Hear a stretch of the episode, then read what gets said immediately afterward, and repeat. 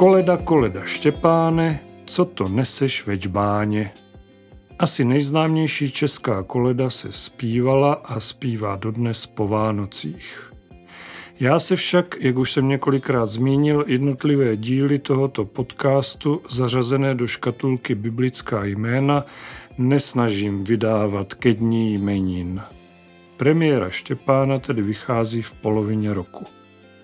Pokud by vám to snad vadilo, odložte její poslech na ten v uvozovkách správný čas, ale myslím si, že by to byla škoda. Jak samotné křestní jméno Štěpán, tak i biblický diákon Štěpán z Novozákonní knihy Skutků apoštolů jsou námětem zajímavého a poučného vyprávění. K poslechu dalšího dílu podcastu Biblická jména a úsloví vás ze svého improvizovaného studia zve Petr Lindner.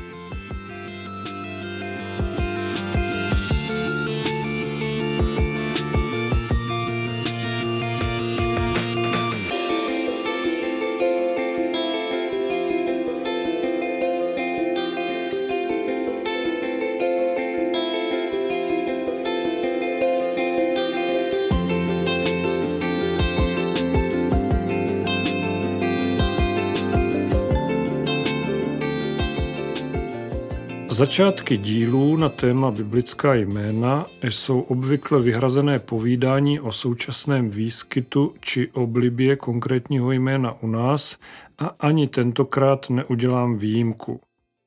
Křestní jméno Štěpán sice zní pěkně česky nebo alespoň slovansky, nicméně jeho původ je řecký. Česká podoba Štěpán je odvozená od slova Stéfanos, které původně označovalo věnec nebo vítězný věnec a přeneseně i ověnčeného člověka nebo vítěze. Nebo také čest, odměnu, označuje toho, který je obklopován a zhrnován. Alespoň tak praví Wikipedie. Jakožto starobylé jméno byl Štěpán v různých podobách domestikován také v mnoha dalších zemích a jazycích. Všichni jistě znáte slovenskou, ale i slovinskou podobu Štefan. Anglicky mluvící země používají Steven, ať už psáno Stephen nebo Steven.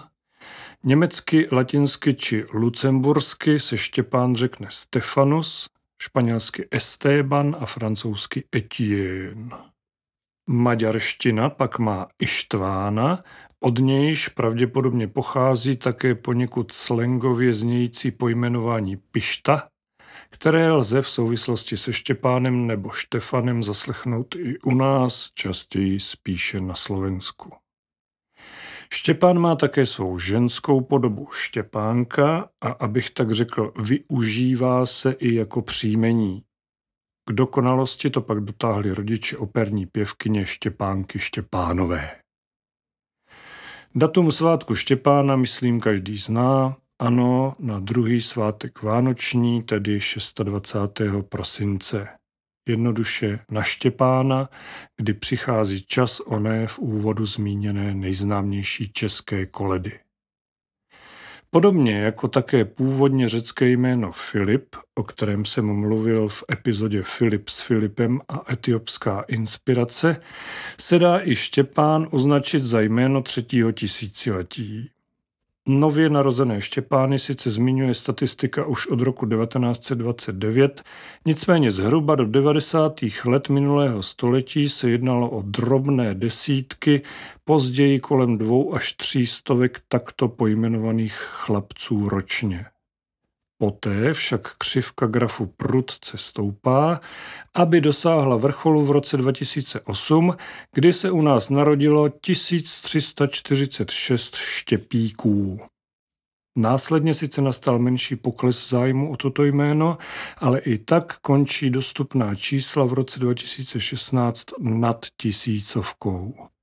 To zároveň znamená, že věkový průměr Štěpánů u nás je poměrně nízký, 22 let.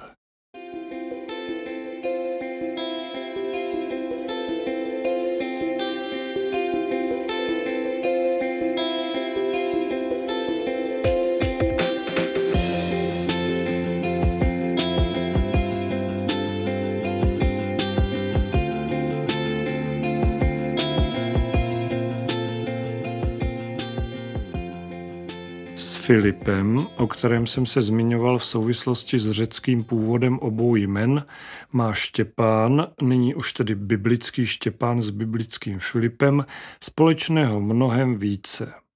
Oba dva tito muži byli součástí skupiny prvních 7 křesťanských diákonů, které vybralo shromáždění na popud Ježíšových apoštolů poté, co nastalo reptání helénistů proti Hebrejům, že při každodenní službě jsou jejich vdovy zanedbávány, jak se píše v prvním verši 6. kapitoly knihy Skutků. O Štěpánovi jako o jediném z nich o kousek dál čteme, že to byl muž plný víry a Ducha svatého. Jeho služba ale bohužel trvala jen velmi krátce. Hned v 8. verši 6. kapitoly knihy Skutků začíná oddíl s názvem Štěpán křivě obviněn, v němž se dozvídáme o jeho nespravedlivém nařčení. Štěpán křivě obviněn. Štěpán, plný milosti a moci, činil mezi lidem veliké divy a znamení. Tu povstali někteří ze synagogy zvané libertinských, kyrénských a alexandrijských, z Kilikie a Ázie a hádali se se Štěpánem, ale nemohli odolat moudrosti a duchu, v němž mluvil. Potom tajně navedli muže, kteří říkali, slyšeli jsme jej mluvit rouhavé výroky proti Mojžíšovi a Bohu. Tak pobouřili lid a starší i učitel zákona přišli, násilím se ho chopili a přivedli do velerady. A postavili lživé svědky, kteří říkali, tento člověk nepřestává pronášet výroky proti tomuto svatému místu a proti zákonu. Slyšeli jsme ho, jak říkal, že Ježíš Nazarecký zničí toto místo a změní obyčeje, které nám předal Mojžíš. A všichni, kteří seděli ve veleradě, na něho hleděli a viděli, že jeho tvář je jako tvář anděla.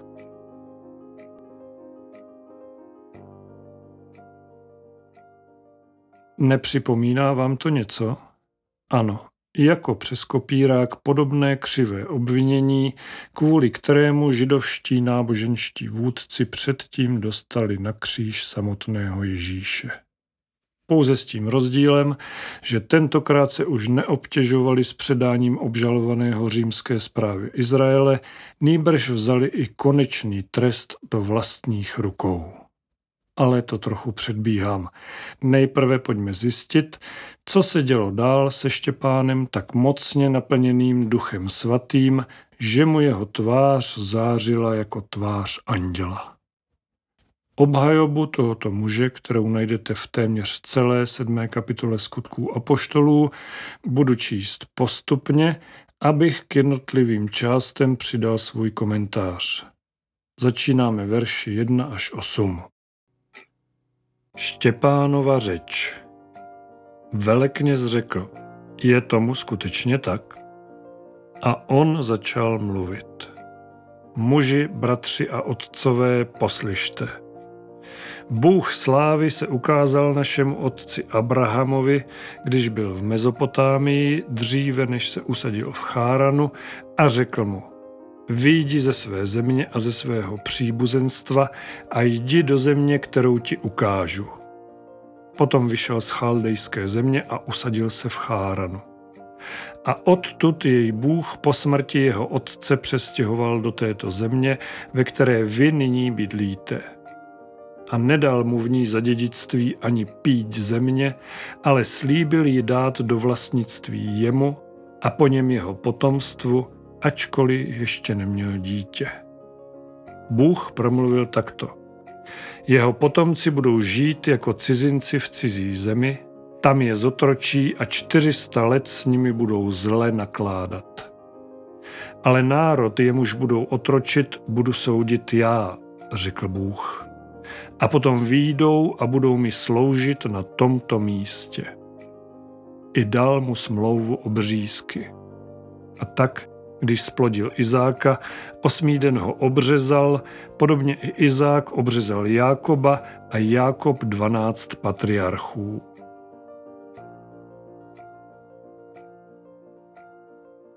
Co nám to tady ten člověk povídá, říkali si pravděpodobně tehdejší představitelé židovské velerady. Vždyť to všechno my známe mnohem lépe než nějaký nevzdělaný chlap z ulice. Může to vypadat divně, ale Štěpán svou řeč skutečně začal výkladem dějin židovského národa, příslovečně od Abrahama. Tím však neskončil a přes Izáka a Jákoba pokračoval další důležitou dějinou událostí či osobností, Josefem zvaným Egyptským. Patriarchové žárlili na Josefa a prodali ho do Egypta. Ale Bůh byl s ním, vysvobodil ho ze všech jeho soužení a dal mu milost i moudrost před faraonem, egyptským králem, a ten ho ustanovil vládcem nad Egyptem i nad celým svým domem. Potom přišel na celý Egypt i Kánán hlad a veliké soužení a naši otcové nenalézali obživu. Když Jákob uslyšel, že v Egyptě je obilí, vyslal tam naše otce poprvé. Při druhé návštěvě si Josef dal svým bratřím poznat a Josefův rod se stal faraonovi známým. Josef poslal vzkaz a zavolal k sobě svého otce Jákoba a celé příbuzenstvo v počtu 75 duší.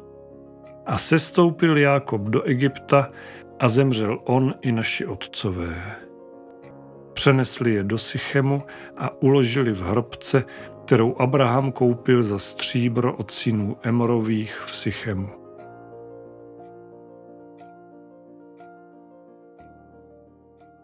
Řekl bych, že na tomto místě začínali být židovští kněží poněkud nervózní. Už asi tušili, že Štěpánova řeč bude delší, než předpokládali. Ale nejspíš proto, že obviněný zatím mluvil ve víceméně faktické rovině, ho nechali pokračovat. Takový zkrácený výklad Tóry nikdy neuškodí. A ten chlapík, jak se zdá, i přes svůj pochybný původ a vzdělání ví, o čem mluví. Takže co tu máme dál? Přece Mojžíše. Jak se však přibližoval čas zaslíbení, které Bůh vyhlásil Abrahamovi, lid v Egyptě rostl a množil se, dokud v Egyptě nepovstal jiný král, který Josefa neznal. Ten s naším rodem jednal lstivě a zle a přinutil naše otce odkládat své novorozence, aby nezůstávali naživu. V té době se narodil Mojžíš a byl krásný před Bohem. 3 měsíce byl chován v domě svého otce. A když ho odložili, vzala si jej faraonova dcera a starala se o něj jako o svého syna. Mojžíš byl vychován ve vší egyptské moudrosti a byl mocný ve slovech i ve svých skutcích. A když se dovršoval jeho 40. rok, vstoupila mu na srdce myšlenka, aby se podíval na své bratry, syny Izraele. A uviděl, jak se jednomu z nich děje křivda. Zastal se ho a pomstil utiskovaného tím, že Egypťana zabil. Domníval se, že jeho bratři pochopí, že jim Bůh dává skrze jeho ruku vysvobození, ale oni to nepochopili. Druhého dne se u nich objevil, když se hádali, snažil se je přivést k pokoji slovy. Muži, jste bratři, proč ubližujete jeden druhému? Ale ten, který ubližoval svému bližnímu, ho odstrčil a řekl, kdo tě ustanovil nad námi vládcem a soudcem? Snad mě nechceš zabít, jako si včera zabil toho Egypťana. Kvůli těmto slovům Mojžíš utekl a bydlel jako cizinec v zemi Madiánské, kde splodil 2 syny. A když se dovršilo 40 let, ukázal se mu v pustině u hory Sinaj Pánův anděl v plameni hořícího keře. Když to Mojžíš uviděl, divil se tomu vidění, šel blíž, aby se pozorně podíval, a tu zazněl Pánův hlas. Já jsem Bůh tvých otců, Bůh Abrahamův, Bůh Izákův a Bůh Jákobův. Mojžíš se roztřásl a neodvažoval se podívat. Pán Bůh mu řekl, zuj si z nohou sandály, neboť místo, na kterém stojíš, je země svatá. Dobře jsem viděl soužení svého lidu, který je v Egyptě, a slyšel jsem jejich sténání. I sestoupil jsem, abych je vysvobodil. A teď jdi, posílám tě do Egypta. Toho Mojžíše, kterého zavrhli, když řekli, kdo tě nad námi ustanovil vládcem a soudcem, toho Bůh poslal jako vůdce a vysvoboditele prostřednictvím anděla, který se mu ukázal v tom keři. Ten je vyvedl a činil divy a znamení v egyptské zemi, při Rudém moři i v pustině po 40 let. To je ten Mojžíš, který řekl synům Izraele, Bůh vám z vašich bratrů zbudí potomka, tak jako mne. Toho poslouchejte. To je ten, který byl ve shromáždění v pustině prostředníkem mezi andělem, který k němu mluvil na hoře Sinaj a našimi otci. On přijal živá slova, aby nám je dal. Jemu se naši otcové nechtěli poddat, ale zavrhli ho a obrátili se ve svých srdcích do Egypta a řekli Áronovi, udělej nám bohy, kteří půjdou před námi, neboť nevíme, co se stalo s Mojžíšem, který nás vyvedl z egyptské země. I udělali v těch dnech tele, přinesli té modle oběť a veselili se ze skutků svých rukou. Bůh se od nich odvrátil a vydal je, aby sloužili nebeskému vojsku, jak je napsáno v knize proroků. Což jste mě po těch 40 let na pustině přinášeli krvavé oběti a dary dome izraelský? Nosili jste stánek Molocha a hvězdu vašeho boha Remfana, obrazy, které jste si udělali, abyste se jim klaněli. Přestěhuji vás až za Babylon.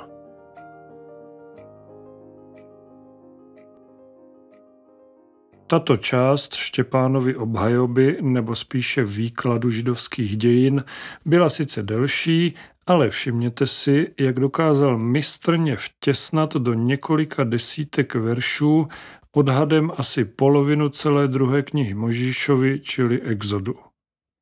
V této části jeho promluvy už ale zaznívá kritika židovského lidu, který se, jak známo, přes všechna zaslíbení, které mu Pán Bůh dal, od něj neustále a pravidelně odvracel.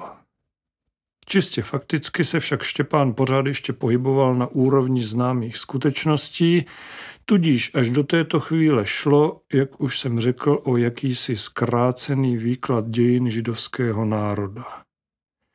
V poslední části své řeči však tento diákon z poklidného vyprávění přechází do nečekaného útoku. Z proslovu, v němž bychom nejen my, ale zejména jeho žalobci logicky očekávali obhajobu, se totiž stává obžaloba. Naši otcové měli v pustině stánek svědectví, jak nařídil ten, jenž mluvil k Mojžíšovi, aby jej udělal podle vzoru, který uviděl. Ten také naši otcové převzali a vnesli s Jozuem do země pohanů, které Bůh zahnal před našimi otci. Tak to bylo až do dnů Davidových, který nalezl milost před Bohem a žádal, aby směl vyhledat příbytek pro Boha Jákobova. Teprve Šalomoun mu však vystavěl dům. Ale nejvyšší nebydlí v domech zhotovených lidskýma rukama, jak praví prorok. Nebe je mým trůnem, země podnoží mých nohou. Jaký dům mi vystavíte, praví Pán, neboť jaké bude místo mého spočinutí? Což to všechno neučinila má ruka? Vy tvrdošíní, vy lidé neobřezaného srdce i uší, stále vzdorujete Duchu Svatému, jak vaši otcové, tak i vy. Kterého z proroků vaši otcové nepronásledovali? Zabili ty, kteří předpověděli příchod spravedlivého. Vy jste se nyní stali jeho zrádci a vrahy. Vy, kteří jste přijali zákon skrze anděli, ale nezachovali jste jej.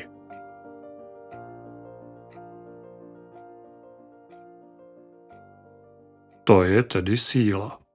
Místo kajícího se, byť tedy, jak víme, neprávem obviněného, stojí před veleknězem muž, který na příběhu jeho vlastního národa, popsaném v jeho vlastních svatých knihách, ukazuje neposlušnost vůči Bohu a dokonce mluví o zradě a vraždě spravedlivého, jímž nemyslí nikoho jiného než Ježíše Krista. Štěpánovi posluchači museli být naprosto v šoku.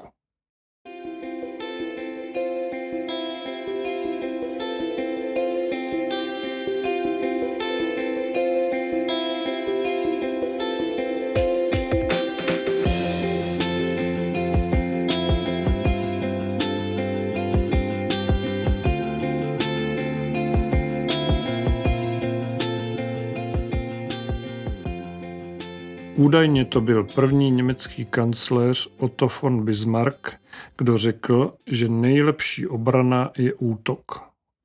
Novozákonní diákon Štěpán sice tento citát znát nemohl, nicméně zachoval se podobně, i když jeho promluva nebyla vpravdě útokem, nýbrž kritikou nebo chcete-li nepříjemným konstatováním pravdy. V jednom kázání jsem slyšel, že Štěpán byl ve své řeči drzý. Částečně proto, co řekl, ale hlavně proto, jak to řekl. Já si to nemyslím. V tomto se zachoval stejně jako sám Ježíš. Ten také nikdy nešel pro pravdu daleko, nazýval věci pravými jmény. Nevykrucoval se, nesnažil se o diplomatické vyjádření, rozhodně se neoháněl dnes oblíbenou takzvanou hyperkorektností. A stejně mluvil i Štěpán. Nebyla to drzost, byla to přímo řečená pravda, byť tedy na druhou stranu pravda nijak příjemná. Mimochodem, Štěpán byl také obviněn, že mluví proti svatému místu, proti chrámu, a tak cituje před koncem své řeči část poslední kapitoly knihy Izajáš. Pojďme si tuto pasáž poslechnout celou. Izajáš, 66. kapitola, verše 1 až 4. Koho Hospodin uzná? Toto praví Hospodin. Nebesa jsou mým trůnem a země podnoží mých nohou. Kde je ten dům, který mi chcete postavit, a kde místo mého odpočinutí? Všechny tyto věci učinila má ruka, tak to všechno nastalo, je Hospodinův výrok. Ale k tomu shlédnu, ke zkroušenému a ubitému v duchu a k tomu, kdo se třese při mém slovu. Kdo poráží k oběti býka, také ubíjí člověka.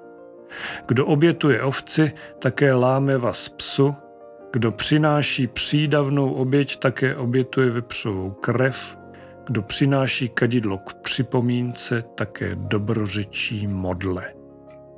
Jak si oni vyvolili své cesty a jejich duše našla zálibu v ohavnostech, tak i já pro ně vyvolím zlé zacházení a přivedu na ně to, čeho se hrozí, protože jsem volal a nikdo neodpověděl, mluvil jsem a neposlouchali, páchali to, co je zlé v mých očích a vybrali si to, v čem nemám zaslíbení.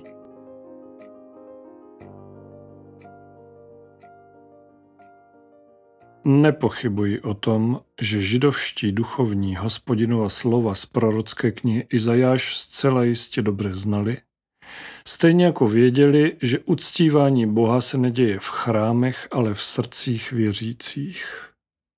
Mnoha lety vybudovaná náboženská hierarchie, mimo jiné postavená i na oněch chrámech či liturgii se zvířecími oběťmi, jim však dávala prestiž, společenské uznání a moc spojenou s bohatstvím. To se těžko opouští. I kdyby ale tuto kritiku lidově řečeno zkousli, pak nazvat je nakonec zrádci a vrahy, to už je hodně silná káva. Nebyli ze Štěpánových slov jen v šoku, byli rozpálení do běla, přichystání se za to pomstít, požadovali jeho hlavu. To se také bohužel stalo. Jak se Štěpán stal prvním křesťanským mučedníkem, o tom čteme na konci 7. kapitoly knihy Skutků ve verších 54 až 60. Kamenování Štěpána. Když to slyšeli, běsnili ve svých srdcích a skřípali proti němu zuby. Ale on, plný Ducha Svatého, upřeně pohlédl k nebi a spatřil Boží slávu a Ježíše, jak stojí po pravici Boží, a řekl: Hle, vidím nebesa rozevřená a Syna člověka, jak stojí po pravici Boží. Oni však vykřikli velikým hlasem, zacpali si uši a společně se na něho vrhli. Vyhnali ho ven z města a kamenovali. Svědkové odložili své pláště k nohám mladíka, který se jmenoval Saul. A kamenovali Štěpána, který vzýval Pána a říkal: Pane Ježíši, přijmi mého ducha. Pak klesl na kolena a zvolal velikým hlasem: Pane, nepočítej jim tento hřích. Když to řekl, zesnul.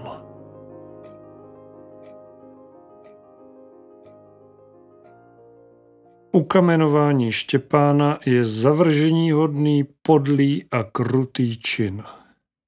Nechci rozebírat to, že v historii lidstva se podobná situace opakovala v nejrůznějších podobách ještě mnohokrát a bohužel se to děje stále. Mnozí mocní tohoto světa nechtějí slyšet pravdu, nepřijmou jiný názor a reagují na to tím nejhorším způsobem, likvidací jejího nositele. Nemusíme chodit daleko, v době vlády komunistů to u nás nebylo nic neobvyklého. Ano, psycholog by možná řekl, že jde o typickou reakci lidí. Tedy nemyslím přímo zabíjení svých odpůrců, ale reakci na nepříjemnou pravdu. Kvůli vyřčení nepříjemné pravdy skončila mnohá přátelství, rozbily se vztahy a tak bychom mohli pokračovat dál. Ani mě nedělá dobře, když někdo otevřeně vytahuje na světlo Boží, ne, že by o tom tedy Pán Bůh nevěděl, moje nedokonalosti a nectnosti. Nikoho ale kvůli tomu nezabíjím a ani by mě nic podobného nenapadlo. Teď bych měl začít mentorovat a říct, že místo urážení se, nenávisti či oplácení stejnou mincí, nedej Bože pak vraždění, by se člověk, jemuž někdo tak říkajíc otevřel oči, měl nad sebou zamyslet a snažit se o nápravu. Činit pokání, jak říkáme my křesťané. Je to samozřejmě pravda, ale zároveň je to mnohdy také, nebojím se říci, těžká, velmi těžká práce. Což pak o to, napravit se dá spousta věcí, často docela rychle a někdy i snadno. Nejtěžší je ale onu nepříjemnou pravdu přijmout. Přiznat si, že jsem dělal třeba i nevědomky chyby. To je dřina. Mně osobně to v některých případech trvalo roky a obávám se, že jisté věci jsou stále ještě tak říkajíc ve fázi řešení. Znovu ale opakuji, nikoho kvůli tomu nezabíjím, jak to udělali židovští kněží Štěpánovi.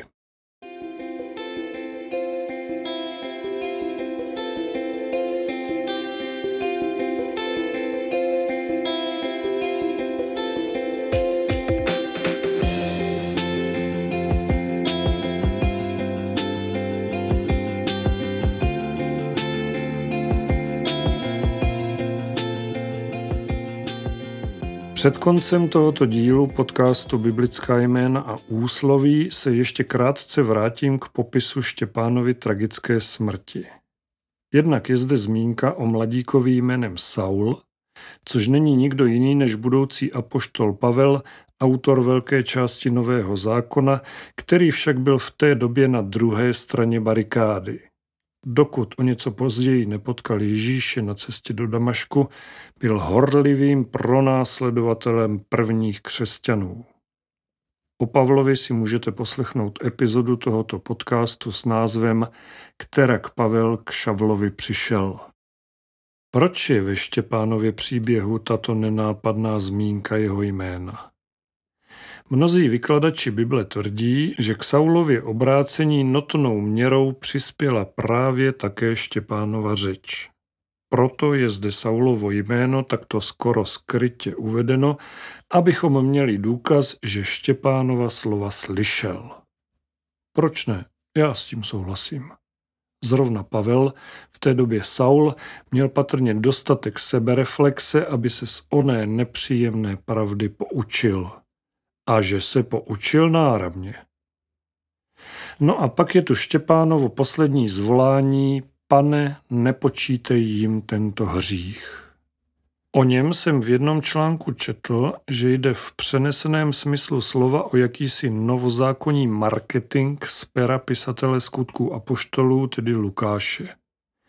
Prý tímto historicky nedoloženým výrokem chtěl ukázat na paralelu se známým Ježíšovým provoláním na kříži: Otče, odpustím, neboť nevědí, co činí. Jakkoliv s vysvětlením přítomnosti Saulova jména v popisu kamenování Štěpána souhlasím, pak v tomto případě jsem rezolutně proti. Proti jakémukoliv takzvanému biblickému marketingu. To by nám sám Štěpán, naplněný Duchem Svatým, až zářil jako anděl, dal pěkně co proto. To bychom si asi vyslechli hodně nepříjemná slova, nepříjemné pravdy o sebe samých. Ale vážně, to, co řekl Ježíš na kříži, byla slova člověka a Boha v jedné osobě. Byla to milost a odpuštění, jaké může učinit jen Bůh. Navíc v tom bylo vědomí dlouhé a těžké cesty k přijetí křesťanství. Ježíš řekl: nevědí, co činí. Kdyby řekl: nevědí, komu to činí, mělo by to stejný význam. Jak víme, ani po vzkříšení mnozí zprvu nechtěli uvěřit jeho božské podstatě a zvěsti, milosti a zaslíbení, které se s tím pojí. Ježíš to všechno věděl a proto pro římské vojáky žádal od Otce odpuštění. No a Štěpán? Jeho poslední zvolání: Pane, nepočítej jim tento hřích, představuje jakýsi křišťálový odraz Ježíšova učení. Je to úctyhodný projev křesťanské lásky, naplnění Ježíšových slov z kázání nahoře: milujte své nepřátele a modlete se za ty, kdo vás pronásledují. Než zemřel, spatřil Štěpán boží slávu a Ježíše, jak stojí po pravici boží. Nic jiného než slova odpuštění proto snad ani vyslovit nemohl.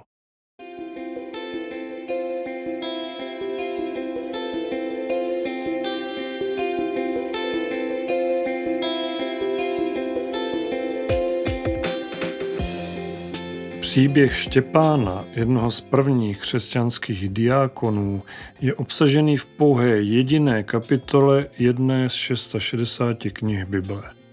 Přesto jde o velmi silné a poučné vyprávění, které čtenáře knihy Skutků mimo jiné možná nutí k zamyšlení o tom, jak by se sám zachoval, kdyby mu šlo o vlastní život.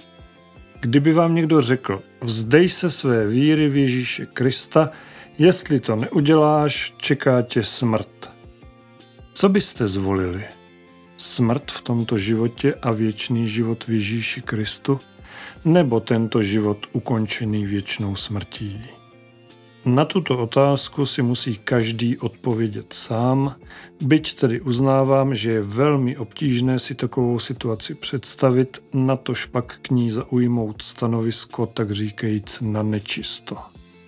My díky Bohu žijeme v nábožensky tolerantní společnosti. U nás se můžete dočkat maximálně tak hloupých narážek či posměšků.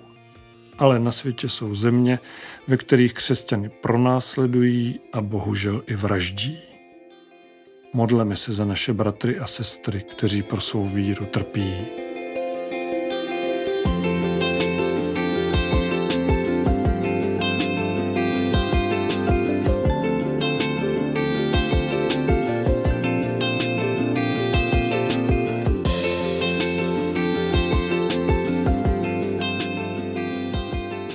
Biblický Štěpán nám každopádně dává nádherný příklad člověka skálopevného ve své víře, muže naplněného Duchem Svatým tak, když to řeknu s trochou nadsázky, že už to snad ani víc nejde. Ať tedy i my dostáváme co nejvíce tohoto božího naplnění a ať i naše víra je podobná Štěpánově lásce k Pánu Ježíši Kristu. Mějte se moc pěkně, buďte požehnaní a buďte s Bohem.